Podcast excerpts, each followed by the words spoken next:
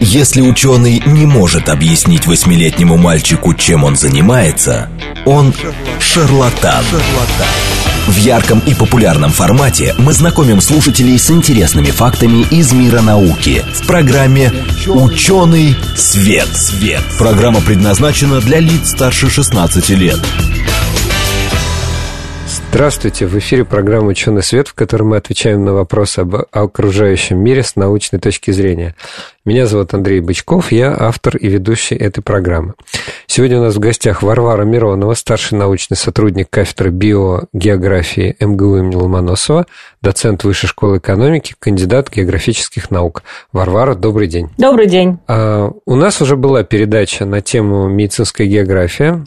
Э, несколько лет назад, но я думаю, что можно нашим слушателям все-таки напомнить, а чем занимается медицинская география?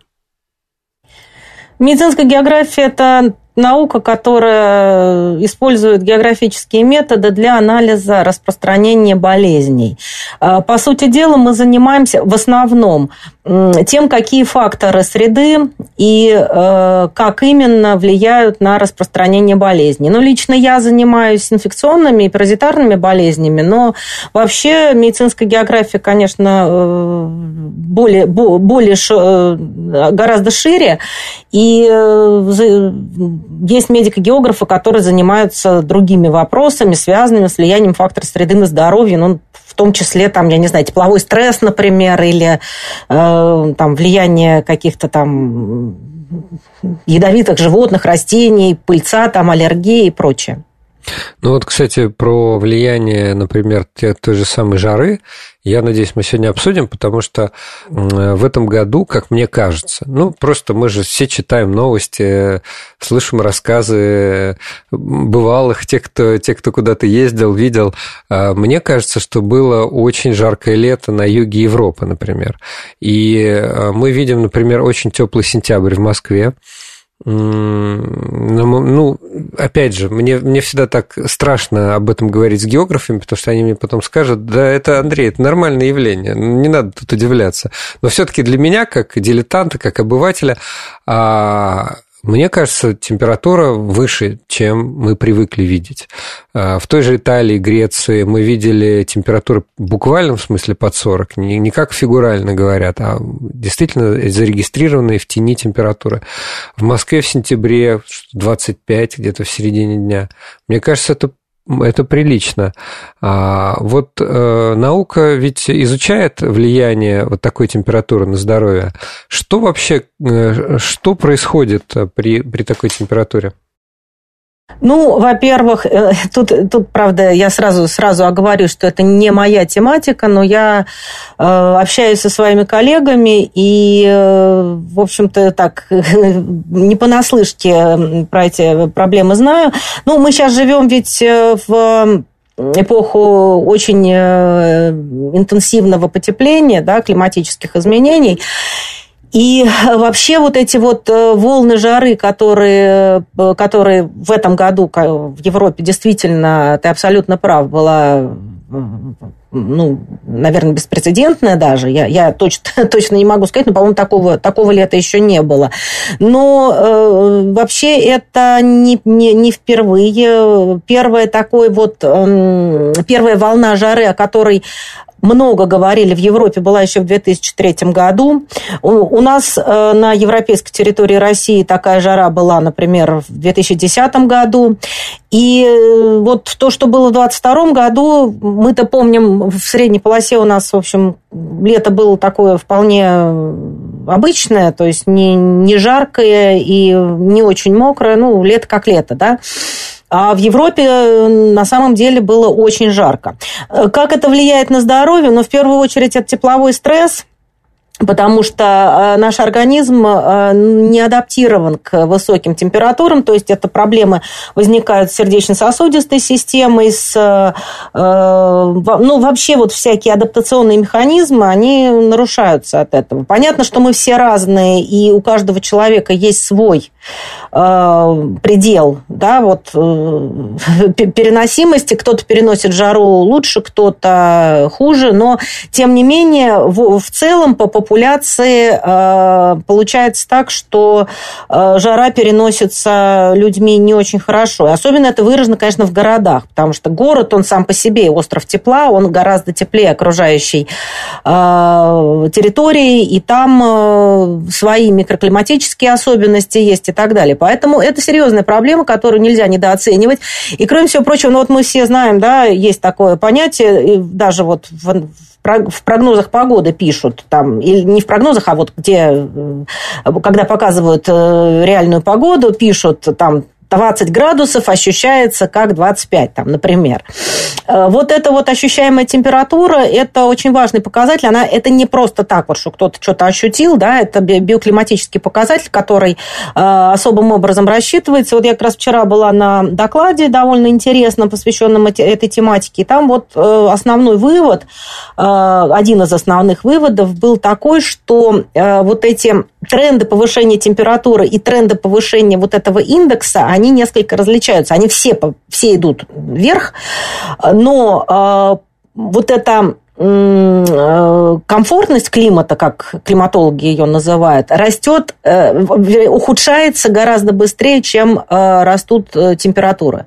Поэтому здесь сейчас, наверное, надо думать, что с этим делать, потому что, конечно, надо вырабатывать какие-то защитные механизмы. Но я имею в виду, э, это должны быть программы. Понятно, что человек не может взять у себя что-то такое выработать. То есть это должны, должны быть какие-то э, способы защиты людей вот от таких волн. Вот. Ну, это то, что касается вот, э, влияния непосредственно жары. Ну, а также повышение температуры, то, то, что мне ближе, я сразу расскажу, оно влияет на распространение распространение болезни, причем э, влияние здесь тоже, зависимость э, тоже нелинейная, здесь есть много всяких нюансов, но тем не менее сейчас мы можем говорить о том, что э, благоприятность климата практически повсеместно увеличилась для передачи многих патогенов, в том, в том числе экзотических. И мы в Европе уже имеем примеры передачи экзотических инфекций, связанных с повышенными температурами то, может быть, когда-нибудь еще пригласим, там, скажем, кардиолога или специалиста из, из области медицины, чтобы обсудить, как вообще человек, э, как на человека на здоровье сказываются вот эти вот волны, волны жары. А что же происходит у нас с переносчиками э, значит, инфекционных заболеваний? Ну, здесь проблема заключается вот в чем. А, э, вообще, э, как и любые биологические виды, да, любые, любые живые существа, а, все, все все, все организмы, включая переносчиков, они могут существовать в определенном диапазоне. А, действия там разных факторов. Это может быть температура, это может быть влажность, э, что угодно. Ну, мы сейчас, поскольку говорим о температурах в основном, то поговорим о них, о, о них и дальше. А, и э, это касается э, активности, возможности вообще существования. То есть есть определенные температуры, когда комары, если мы возьмем комаров, например, они вылетают весной с э, зимовок э, при определенных температурах.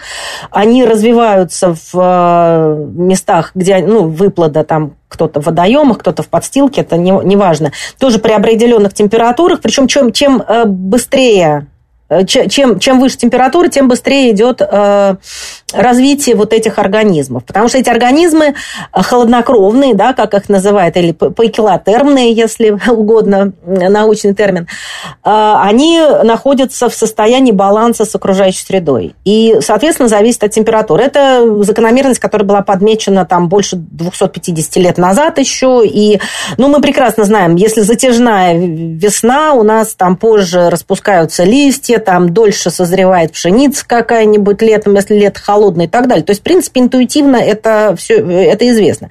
Другое дело, что не для всех видов существуют вот эти вот пороги. Ну, вернее, как, они существуют для всех, известны не для всех видов пороги, при которых вот э, вид развивается. Поэтому для переносчиков вообще, вот э, тех, которые существуют на данной территории, Э, вот это э, потепление такое, оно может двоякую роль играть. С одной стороны, э, более теплые температуры, более раннее наступление, переход вот через эти пороговые значения, значит, приводят к ускорению развития и таким образом вроде бы к улучшению да, условий для существования этих животных. И это, кстати, и возбудителей тоже касается, не только переносчиков, но и возбудителей, которые они переносят. С другой стороны, слишком высокие температуры, они могут э, оказать отрицательное воздействие, потому что при, э, ну, скажем, наши вот э, полиарктические комары, которые, ну, мы хорошо знаем, да, у нас существуют, они при очень высоких там температурах выше 30, например, градусов, они уже угнетены, им уже не так здорово тоже. Поэтому здесь надо учитывать этот момент э, тоже. Вот, но одна из очень серьезных проблем, вот на мой взгляд, э, э, проблема, которая действительно стала последние несколько десятилетий очень важной, это не там изменение какой-то активности местных комаров, а появление комаров, интродуцированных комаров из более жарких стран, которые появились в Европе расселились там, интродуцировались, то есть укоренились. И э, эти комары оказались еще и переносчиками некоторых э, опасных инфекций. И вслед за вот этой, э, за появлением этих комаров в Европе появилась передача экзотических инфекций. Но я могу сказать, по крайней мере, о двух инфекциях, которые э, сейчас вызывают очень большую озабоченность. Это лихорадка денги и лихорадка чикунгунья. Ну вот что касается денги, то передача э, денги э, возникла впервые, ну, во всяком случае, вот то, что отслежено центром, э, Европейским центром по борьбе с инфекциями, э, вот был, был эпизод э, передачи в Хорватии в 2010 году, и начиная с 2010 года, ну, практически каждый, почти что каждый год, там, там в том или ином регионе Европы возникало некоторое количество случаев. Во Франции, в Испании, в Италии. Вот. Э, Причем, ну, это было мало случаев, ну, там единицы, да, но, тем не менее, это, в общем, способно было насторожить. Но вот в 22 году в, во Франции была очень крупная вспышка, 65 э, случаев только зарегистрированных. А я просто напоминаю, что денги ведь иногда бессимптомно бывает, э, проходит, и поэтому может, реальное число случаев могло быть гораздо больше. Это 22 год. И в Испании было. В 23 году опять была вспышка в, во Франции 13 случаев, в Италии 27 случаев, в Испании 1. То есть мы сейчас видим, в общем, довольно такую неприятную картину, что э, вот на, по всей видимости на фоне наличия подходящих переносчиков и на фоне повышения температур у нас э, потихонечку восстанавливается передача этой инфекции в Южной Европе. Это ну, не очень хорошая история. Да, вот открываем новости. И читаем. 1 сентября 2023 года в Париже впервые начали обработку от комаров, переносящих вирус денге. И конкретно вид комаров называется Aedes albopictus. То есть это азиатские тигровые комары. Это именно про этих комаров, да, говоришь? Про них и еще про одного комара, который называется Aedes aegypti. Э, и, в общем-то, это вот две, две большие проблемы. Э, но я, наверное, поясню сначала, почему это важно и что, что такое лихорадка Денги, да, э, потому что не все, может быть, ее знают. Вообще, это тропическая лихорадка, которая довольно широко распространена. Под риском находится, ну, ну, полмира на самом деле, потому что она распространена в таком вот в поясе между 40 градусом южной и 40 примерно, 40 градусом северной широты. Она э, наиболее распространенной э, является в Южной и Юго-Восточной Азии, но э, распространена она также и в Африке, и в Америке. И вот э, последние годы она появилась в Европе. Э, когда-то очень давно она там была, но было ее очень мало. Вот сейчас она вдруг э, стала передаваться с удивительной совершенно регулярностью. Болезнь эта своеобразная довольно, потому что ее ну, регистрируют где-то там порядка 5 миллионов случаев в год. Но это регистрация тяжелых случаев. Она э, очень м, широкий имеет диапазон проявлений от совсем практически бессимптомных или там, ну, такое легкое гриппоподобное заболевание, с которым человек даже к врачу не идет, до очень тяжелых случаев, которые могут потенциально даже вызв- привести к смерти. И это э, обычно бывает у тех людей, которые однажды ей переболели. Вот тоже удивительная история, да, обычно, когда чем-то переболеешь, потом болеешь легче. Вот с лихорадкой денге э, дело обстоит ровно наоборот. Если у человека имеются антитела к ней, то он болеет повторно повторно болеет тяжелее. А, лихорадка Денге передается комарами в основном. Основной передатчик – это Аэдос египте. Это э, комар, э, который э, имеет очень, ну, у него довольно интересная экология, это городской комар. То есть он обитает в городах и в пригородах, и э, лихорадка денги это вообще даже вот в, на тех территориях, где она исконно существовала, это в основном городская болезнь, болезнь городов и пригородов. Э, значит, э, этот комар сейчас появился, ну, его достоверно обнаружили на юге Европы, в том числе его находили у нас, между прочим, на Черноморском побережье в районе Сочи. Э, вот. И он, его не так много сейчас, но он, по всей видимости, включается, включается в передачу этой, этой болезни, которая появляется там с завозом Э, из других стран, то есть люди куда-то ездят отдыхать, заражаются там, сейчас любят ездить да, во всякие экзотические страны, э, заражаются там, завозят эту болезнь, температуры которые необходимы для развития вируса денге в комаре, они сейчас вполне достаточны в Европе, и поэтому значит, вот этот комар включается в передачу. Что касается комара, которого ты упомянула, азиатского тигрового комара, то с ним еще интереснее и еще печальнее дело обстоит. Дело в том, что этот комар раньше считался второстепенным переносчиком, на него особенно не обращали внимания. Где-то с конца 90-х годов он вдруг начал экспансию по миру, причем, как э, говорят, основной Э, путь его распространения был вот э, покрышки использованные, да, их Э, грузят на корабль и везут куда-нибудь на переработку, ну, туда, где есть соответствующие заводы. Это, в общем, такое э, дело довольно дорогостоящее. И, в общем, короче говоря, вот эти комары, в этих покрышках скапливается дождевая вода, эти комары там очень легко выплаживаются. Но они вообще в любой консервной банке выплаживаются вот, с водой, то есть им все равно, им не нужны какие-то специальные водоемы. И вот они освоили эту нишу и распространились по всему миру. Где-то, еще раз повторяю, с конца 90-х э, годов годов это началось, они повсеместно практически есть в Европе, э, ну, то есть вся южная часть Европы и западной, и восточной, э, там альбопиктус есть. Причем его много, он агрессивный, он любит питаться на людях – вот. И он включился вот тоже в передачу некоторых инфекций. С ним, в частности, была связана довольно серьезная вспышка в 2007 году. Ну, это была первая вспышка, там были, были и последующие. А, такой лихорадки чикунгунья, которая э, вообще-то восточноафриканская болезнь, но ее сейчас тоже стало очень много и в тропиках. Так вот, в Италии была эпидемия лихорадки чикунгунья, то есть это местная передача, передачи, я подчеркиваю. То есть люди никуда не выезжали, э, комар заражался на завозном источнике и заражал потом людей. Так вот, э, в 2007 году было больше 300 случаев в регионе Эмилия-Романия, в Италии. Э, значит, э, там не все были лабораторно подтверждены, но тем не менее. Это вызвало тогда очень большой, большой ажиотаж и обеспокоенность санитарных всяких надзорных органов. Потом было по несколько случаев, случалось во Франции, там еще в каких-то странах.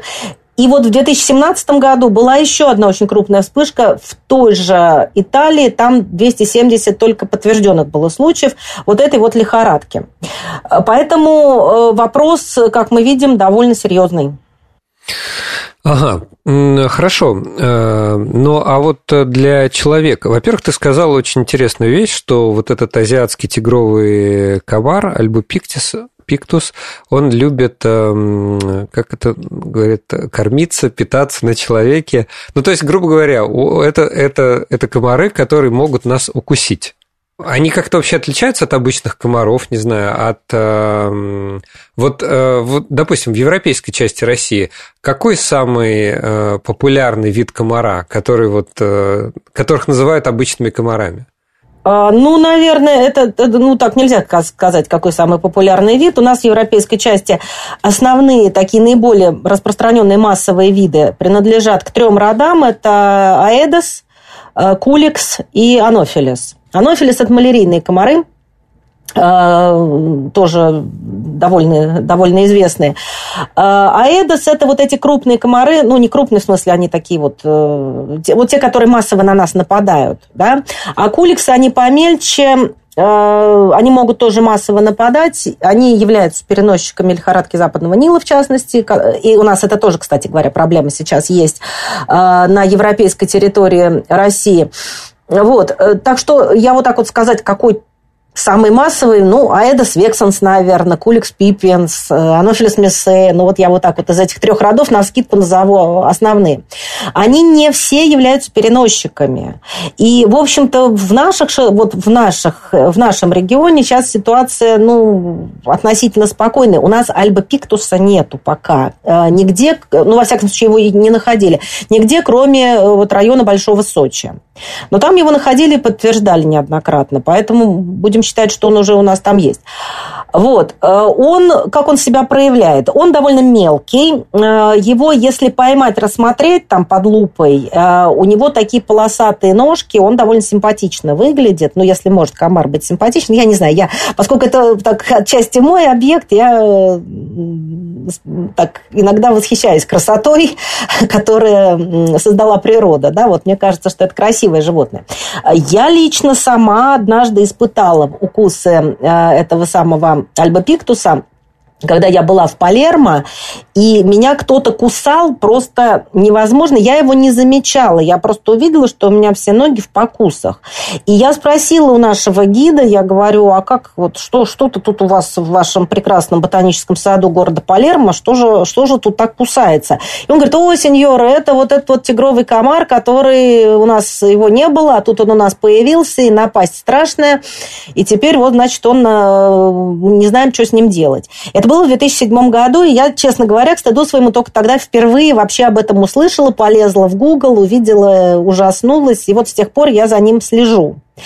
А, вот, э, поэтому вот недавно моя коллега тоже ездила куда-то в Европу, в Испанию, по-моему, и тоже говорит, что подверглась нападению, просто искусал всю. Ну, ну, то есть, э, да, то есть получается, да, получается, он все-таки даже вот э, не надо быть э, специально там зоологом, чтобы отличить даже его там, не знаю, внешне или по, по, по укусу. Ну, они похожи с Аэдос Египте, на самом деле. Аэдос Египте тоже немножко такой полосатенький лапки у него. Ну, вот э, если такого поймал, то высок, высок вероят, э, высока вероятность того, что это либо одно, либо другое. Понятно. Хорошо. Мы тогда э, чуть поподробнее поговорим об этом во второй половине. Э, ну и не только об этих двух видах комаров. А сейчас я просто напомню нашим слушателям, что у нас в гостях Варвара Миронова, старший научный сотрудник кафедры биогеографии МГУ имени Ломоносова, доцент Высшей школы экономики, кандидат географических наук. Слушайте нас после перерыва на новости. Ярком и популярном формате мы знакомим слушателей с интересными фактами из мира науки в программе «Ученый свет». свет. Здравствуйте, в эфире программа «Ученый свет», в которой мы отвечаем на вопросы об окружающем мире с научной точки зрения. Меня зовут Андрей Бычков, я автор и ведущий этой программы. У нас сегодня в гостях Варвара Миронова, старший научный сотрудник кафедры биогеографии МГУ имени Ломоносова, доцент Высшей школы экономики, кандидат географических наук. Варвара, привет еще раз. Привет. Мы э, в первой половине программы говорили, что э, температура растет на планете, и это проявляется как э, чисто субъективно, когда мы видим показатели в любом погодном приложении ощущается как. Мы видим, что там и значит, цифры выше, и жара, вот эти волны жары их сложно не заметить, особенно те, кто живет в южных регионах. И вместе с этим появляются некие новые, новые явления. Например, в Европе уже начали обрабатывать, значит, ну, как не знаю, что они там обрабатывают, поверхности, значит, ну, наверное, обрабатывают э, почву, может быть. Ну, в общем, что-то обрабатывают от э, тех же комаров, э, которые являются переносчиками новых, ранее не встречавшихся в Европе заболеваний. Вот, в частности, лихорадка Денги, лихорадка чикунгунья. Мы обсудили, что комары все-таки отличаются внешне, но, э, наверное, закономерно возникает вопрос, окей, а что глобально можно вот с этим сделать, да? То есть, ну, очевидно, появление таких новых переносчиков – это плохая ситуация для тех стран, где это раньше не проявлялось. Это большая проблема. А что, что с этим можно сделать? Ну, вообще существуют разработанные методы борьбы с переносчиками. А, они существуют, появились не вчера, и на самом деле показали себя очень э, хорошо, да, ну, например, в кампании борьбы с малярией, скажем. Потому что ведь э, у нас малярия сейчас вот как-то забытая болезнь, а вообще-то ее было когда-то очень много. И в середине 20 века проводилась глобальная кампания ликвидации малярии, как она называлась, полностью ее ликвидировать не удалось, но, в общем, тогда с помощью, тогда как раз появился ДДТ эм, и стал применяться в Э, в таких в широких масштабах, и это, ну и там препараты для лечения, и тогда удалось очень хорошо снизить заболеваемость. Потом э, отчасти она вернулась в Африке, почти ничего сделать не могли, но вот где-то последние, ну, лет 20, наверное, э, в Африке был достигнут очень большой прогресс в снижении количества случаев малярии именно благодаря, во-первых, современным лекарствам, более современным, даже вот вот Нобелевскую премию э, по физиологии и медицине в 2015 году дали э, человеку, который эти лекарства открыл. Вот. Э, и при помощи борьбы с переносчиками. Э, у нас э, в Европе это обычно обработки мест выплода. В Африке это еще и дополнительно всякие, э, ну, везде, вернее, использование репеллентов. В Африке было очень хорошо показали себя противокомаринные сетки, обработанные специальными инсектицидами. То есть комар садится и получает дозу вот этого токсина и погибает. А, по всей видимости, если э, комары э, настолько массово сейчас вот в Южной, во всяком случае, в Южной Европе появились вот эти вот эм, э, экзотические, тропические комары, по всей видимости, эти методы придется применять и здесь. Ну, есть совершенно там методы неспецифической совсем профилактики, там ходить вечером в одежде с длинными рукавами, использовать репелленты, э, не открывать на ночь окна, а если открывать, то, значит, окно должно быть сеткой, чтобы комары туда не летели. Полога вот эти вот против, противокомарины на кровать устанавливать и так далее. То есть, в принципе, э, комплексный такой подход, он э, вполне хорошо себя показал, вполне эффективен. В Африке сейчас с малярией стало гораздо лучше, чем 20 лет назад. То есть, намного лучше. Ну вот в Африке стало лучше, а в Европе и, может быть, на юге Российской Федерации стало, стало хуже, но только не с малярией, да, а с какими-то другими заболеваниями. Ну вот раз уж мы э, говорим о такой профилактике, и у нас широкая аудитория, наверное, многим людям интересно. Вот сейчас, допустим, э, а, активен внутренний туризм. Тот же регион Сочи, чрезвычайно популярный. Вот э, что-то из э, какие-то новые заболевания, какие-то новые инфекции там встречаются за последние 20 лет? И чего бояться? Ну, вот в районе Сочи, честно говоря, там появились комары вот эти, да, но я пока не слышала, чтобы там была передача каких-то таких экзотических инфекций. Но у нас же своего хватает всякого разного. У нас есть э, на юге России лихорадка Крым-Конго. Она, правда, не комарами, а клещами передается, но тем не менее она неприятная. У нас есть лихорадка Западного Нила, которая в последние, ну, тоже, наверное, лет 20 очень сильно расширила ареал. Если она раньше была у нас, э, ну, во всяком случае, очаги ее были только в низовьях Волги и Дона, то сейчас э, мы находим следы вируса, да, то есть, ну, в в объектах среды, что называется, то есть это в переносчиках или в птицах, которые являются носителями этой лихорадки. Мы находим в московском регионе и даже, по-моему, севернее. Вот. Поэтому э, вот такие вещи, они, они тоже есть, и э, о них тоже не стоит забывать. Потом э, сейчас у нас проблема ведь еще обсуждается, во всяком случае, очень широко о продвижении инфекций на север и появлении каких-то инфекций, которых раньше не было там в арктическом, ну, в субарктике, ладно, в Арктике нет, но в субарктике. Потому что э, есть, э, э правда, э, доказательств этих слишком мало, но в Швеции, там, в Норвегии уже много раз отмечено проникновение клещей за полярный круг. За полярный круг. А клещи эти потенциально могут переносить и энцефалиты, и эксодовые клещевые боррелиозы там, и так далее. А, опять же, все вот эти вот э, вещи требуют доказательств, то есть пока еще слишком мало накоплено материала о том, что такое вот активное продвижение идет. Но, скорее всего, его можно ожидать, потому что потепление, и ведь у нас северные широты теплеют гораздо быстрее южных. У нас Арктика разогревается с огромной скоростью, и это тоже вообще вообще такая вещь э, настораживающая. А, поэтому, конечно, вот то, что касается распространения инфекционных болезней, это сейчас тема номер один, наверное, в эпидемиологии – и э, разработка методов э, борьбы, контроля – это очень важная задача сейчас не только у эпидемиологов, но и у тех, вот, кто э, занимается там, ну, проблемами распространения, там, географии и так далее.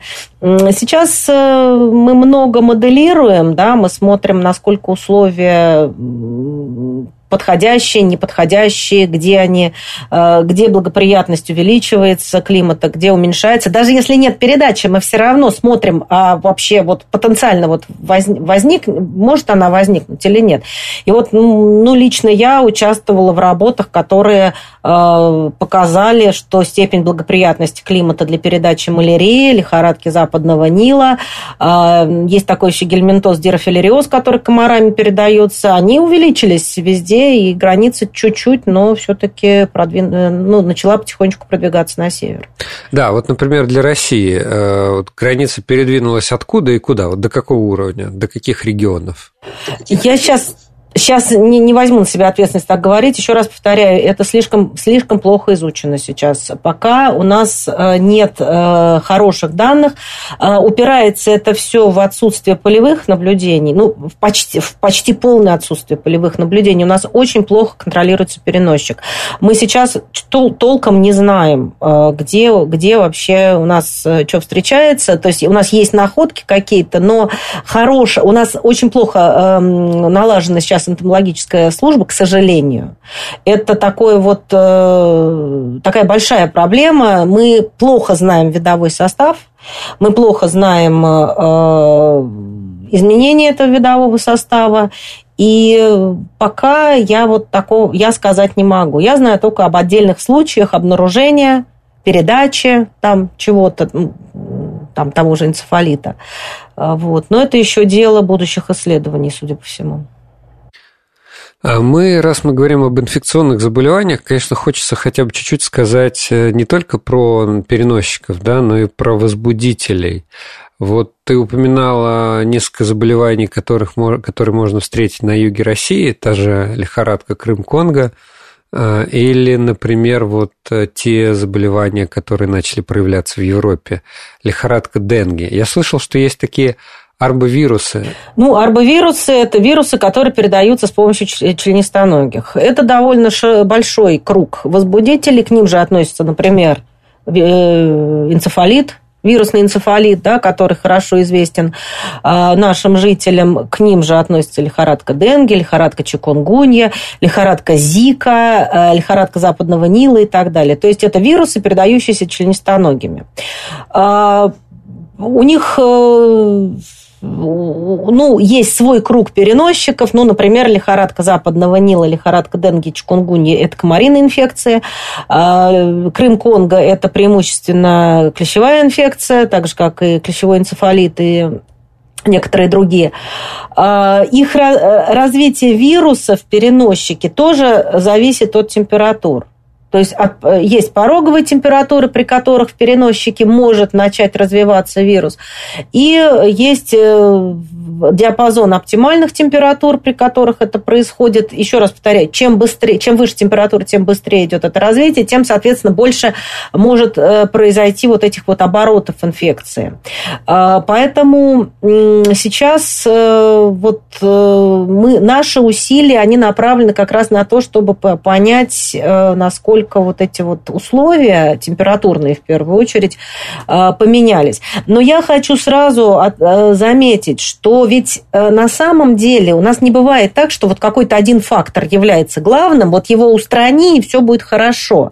На распространение болезни влияет комплексы факторов. То есть мы смотрим, ведь когда там пытаемся что-то смоделировать, мы смотрим не только, как изменились температуры, мы смотрим, ищем другие какие-то предикторы, влажность, влажность, осадки, э, какие-то социально-экономические, очень важные, кстати говоря, показатели. И э, парадоксальным образом иногда вот там какие-то болезни могут, могут э, там коррелировать, например, с частотой дорожной сети там, или с близостью населенных пунктов к дорогам, да, ну, потому что это связано с мобильностью населения, скорее всего, с какими-то там, ну, например, коттеджными поселками, вот вокруг которых может э, осуществляться передача, и многими другими вещами. Поэтому э, здесь, конечно, надо смотреть в комплексе, что, что является таким основным фактором, что является каким-то вот триггером, который может запустить вот эту вот передачу, и какие еще факторы могут оказать влияние. То есть иногда можно воздействовать на второстепенные факторы, если мы не можем воздействовать на основную. Но это все требует разработки программ. Кстати, ты уже упомянула, что, допустим, то, что люди ездят в экзотические страны, может определенным образом способствовать распространению таких же экзотических заболеваний. Вот э,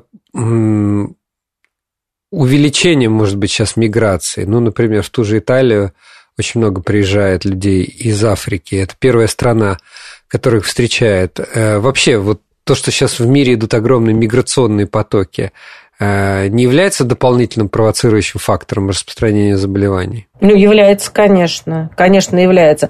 Но здесь единственное, надо осторожно к этому подходить, потому что ну, не каждый возбудитель может передаваться на новой территории. Он должен там укорениться. Или даже в случаях с эпизодической какой-то передачей, случайной передачей, там тоже все не так просто. Ну, например, из Африки, скажем, везут малярию в огромных количествах. Но африканская малярия в Европе не передается. Она просто там нет подходящего переносчика. Те переносчики э, местные, которые есть, малярийные комары европейские, они не восприимчивы к этому африканскому возбудителю. Поэтому сколько бы из Африки не завозилось э, возбудителя тропической малярии, передача местная там не пойдет. А, а вот трехдневная малярия, другой вид малярии, да, она передается довольно легко, и поэтому ее завоз, э, ну, из Африки ее не завозят, а вот завоз из стран Азии, например, или э, вот как у нас в начале 2000-х был завоз из Таджикистана, Азербайджана, может приводить к местной передаче, мы это видели, причем неоднократно видели не только в России, но и в других странах. У нас в Греции была там предместная малярия, например, в 2009, по-моему, году на Корсике была и так далее. То есть это все, все возможно, да, и это чаще всего связано с миграциями, с поездками, с завозом из экзотических стран. А вот, э, например, какие-то очень страшные заболевания, которые... Ну, люди же не, не, ну, не сильно разбираются, кто там является возбудителем, там, арбовирус или еще там кто-то. Ну, вот такие, например, страшные заболевания, которые у людей на слуху, например, какая-нибудь эбола, вот она не может в связи с э, вот этими факторами, которые мы только что обсуждали и перечисляли, не может она тоже появиться, например, в Европе или где-нибудь там в каких-нибудь южных странах Евразии? А вот э, ведь э, возбудители, они, э, как и любые, еще раз повторяю, биологические виды, у них есть свой ареал. А, ведь э, и для возбудителей говорят, вот болезнь эндемична или э, эндемична для определенной территории, или она там случается там, в силу каких-то других причин. А вот лихорадка Эбола, она э, вообще это африканская болезнь. Э, с ней было связано довольно такое большое брожение умов во время очень крупной вспышки в Западной Африке в 13 15, э, ну, с 13 по 15 год. Там действительно было порядка 20 тысяч случаев, по-моему, и это была, наверное, крупнейшая вспышка за все время изучения этой лихорадки. И тогда специальным образом изучались факторы, которые способствуют ее распространению, и оценивалась возможность ее передачи в э, экзотических странах, ну, вернее, в, в, Европе, в Америке там, и так далее. Э, выяснилось, что резервуара природного для того, чтобы постоянно существовала эта болезнь, чтобы она сделалась эндемичной, нигде э, за пределами Африки нет. Это не значит, что она не может передаваться э, там, потому что она передается без участия переносчика. Это вирус, который передается, слава богу, не передается воздушно-капельным путем, но передается при контакте э, там, с кровью, слюной и так далее, там, э, всякими жидкостями, да, которые в организме есть. И э, во время вот этой вспышки в 13 или там, в 14 году было несколько завозных случаев в Европу. Они моментально купировались, э, моментально объявлялся карантин, потому что это особо опасное заболевание с очень высокой летальностью. Там в некоторых, во время некоторых вспышек летальность достигала чуть ли не 80%, но вообще вот, вот в обсуждаемой вспышке, по-моему, там порядка 50 или 60% была летальность. То есть э, люди реально умирают от тяжелой болезни. Но, еще раз повторяю, у нее должен быть природный резервуар. Для лихорадки Эбола это, по всей видимости, летучие мыши. Причем э, конкретных видов которые являются ее долговременными хранителями, в которых вирус э, живет, существует, не нанося этой мыши никакого никакого вреда, и поэтому она вот способна его распространять. А у нас таких э, животных нет, поэтому она ну, слишком мало вероятно, что она там как-то э, на человека на, други, э, на, на других территориях э, может, ну, то есть может у людей вызвать, вызвать болезнь. Но, тем не менее, ведь можно пропустить, например, завоз. Да, кто-то заразился, приехал, к врачу не обратился, и, и все, и вот оно пошло. Пошла передача. А вот как раз сразу несколько мыслей у меня возникло. Во-первых, летучие мыши нам напоминают о коронавирусе, который совсем недавно был самой главной темой обсуждения, в том числе во всех научных передачах. А сейчас более внимательно стало, ну, может быть, не знаю, научное сообщество а, относиться к перспективам каких-то новых, э, новых эпидемий или даже пандемий? Ну, научное сообщество, оно всегда на чеку, оно и раньше было вполне э, озадачено вот этим, этими вопросами. А, Санэпиднадзор, э, в общем, тоже работает как может. Э, в Европе существует очень хорошо налаженная, серьезно налаженная служба санэпиднадзора, да, Европейский центр по э, борьбе с, с инфекциями. В Америке CDC, так, вот, так называемый, тоже хорошо известный Центр профилактики и борьбы с инфекциями, он тоже очень хорошо работает. У них существует масса всяких методов, выпускаются там руководства. Э, очень большую роль уделяется переподготовке врачей, и большие суммы в это вкладываются. Поэтому, в принципе, в принципе, это вот не то, что никто не обращает внимания. Мы можем этого не замечать, просто ну, не, не обращать внимания, но работа это всегда идет, и в том числе и у нас тоже. Нельзя вот так вот говорить, что там вот они сидят, там деньги получают, ничего не делают. На самом деле работа очень большая ведется. Другое дело, что, во-первых, мы никто, никто не застрахован от случайностей, и случай с ковидом – это очень такой серьезный урок Э, для всех, для всех, для нас, потому что, э, в общем-то, вирус, вот Эбола не смогла, а коронавирус смог, да, вот, вот так вот выплеснуться в, вот. за пределы, да, той территории, где он возник. И э, как, какова бы ни была причина, то есть я вот, например, раньше я совершенно вот четко была уверена, что это не лабораторное никакое происхождение, что это происхождение более-менее естественное.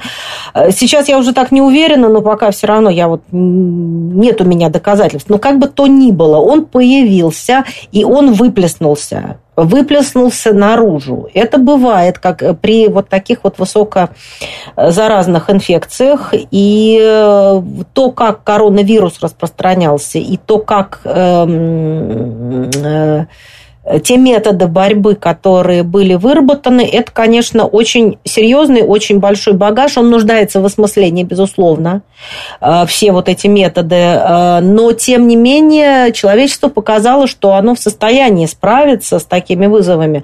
Я все-таки в данном случае смотрю достаточно оптимистично. Ну что ж, будем надеяться. Не буду спрашивать, ждет ли нас что-то новое, потому что, конечно, я думаю, любой человек в сфере науки скажет, что это вопрос э, большого сочетания большого количества факторов, э, вопрос, э, которым, которым можно оценить в терминах категории теории вероятностей. Действительно существует наверняка какая-то некая вероятность, вряд ли даже можно вот так вот рассчитать в цифрах, что какой-то новый возбудитель, да, каким-то образом выплеснется и станет опять каким-то массовым вирусом. Но я надеюсь, что человечество чуть лучше сейчас готово и, по крайней мере, держит в голове там, не знаю, медицинские работники, эпидемиологические службы держат в голове, что такое вот возможно прямо вот у нас сейчас и здесь. Хочу поблагодарить нашу гостью сегодняшнюю. У нас в гостях была Варвара Миронова, старший научный сотрудник кафедры биогеографии МГУ имени Ломоносова, доцент Высшей школы экономики, кандидат географических наук. Спасибо большое за эту беседу. Спасибо вам и не болейте.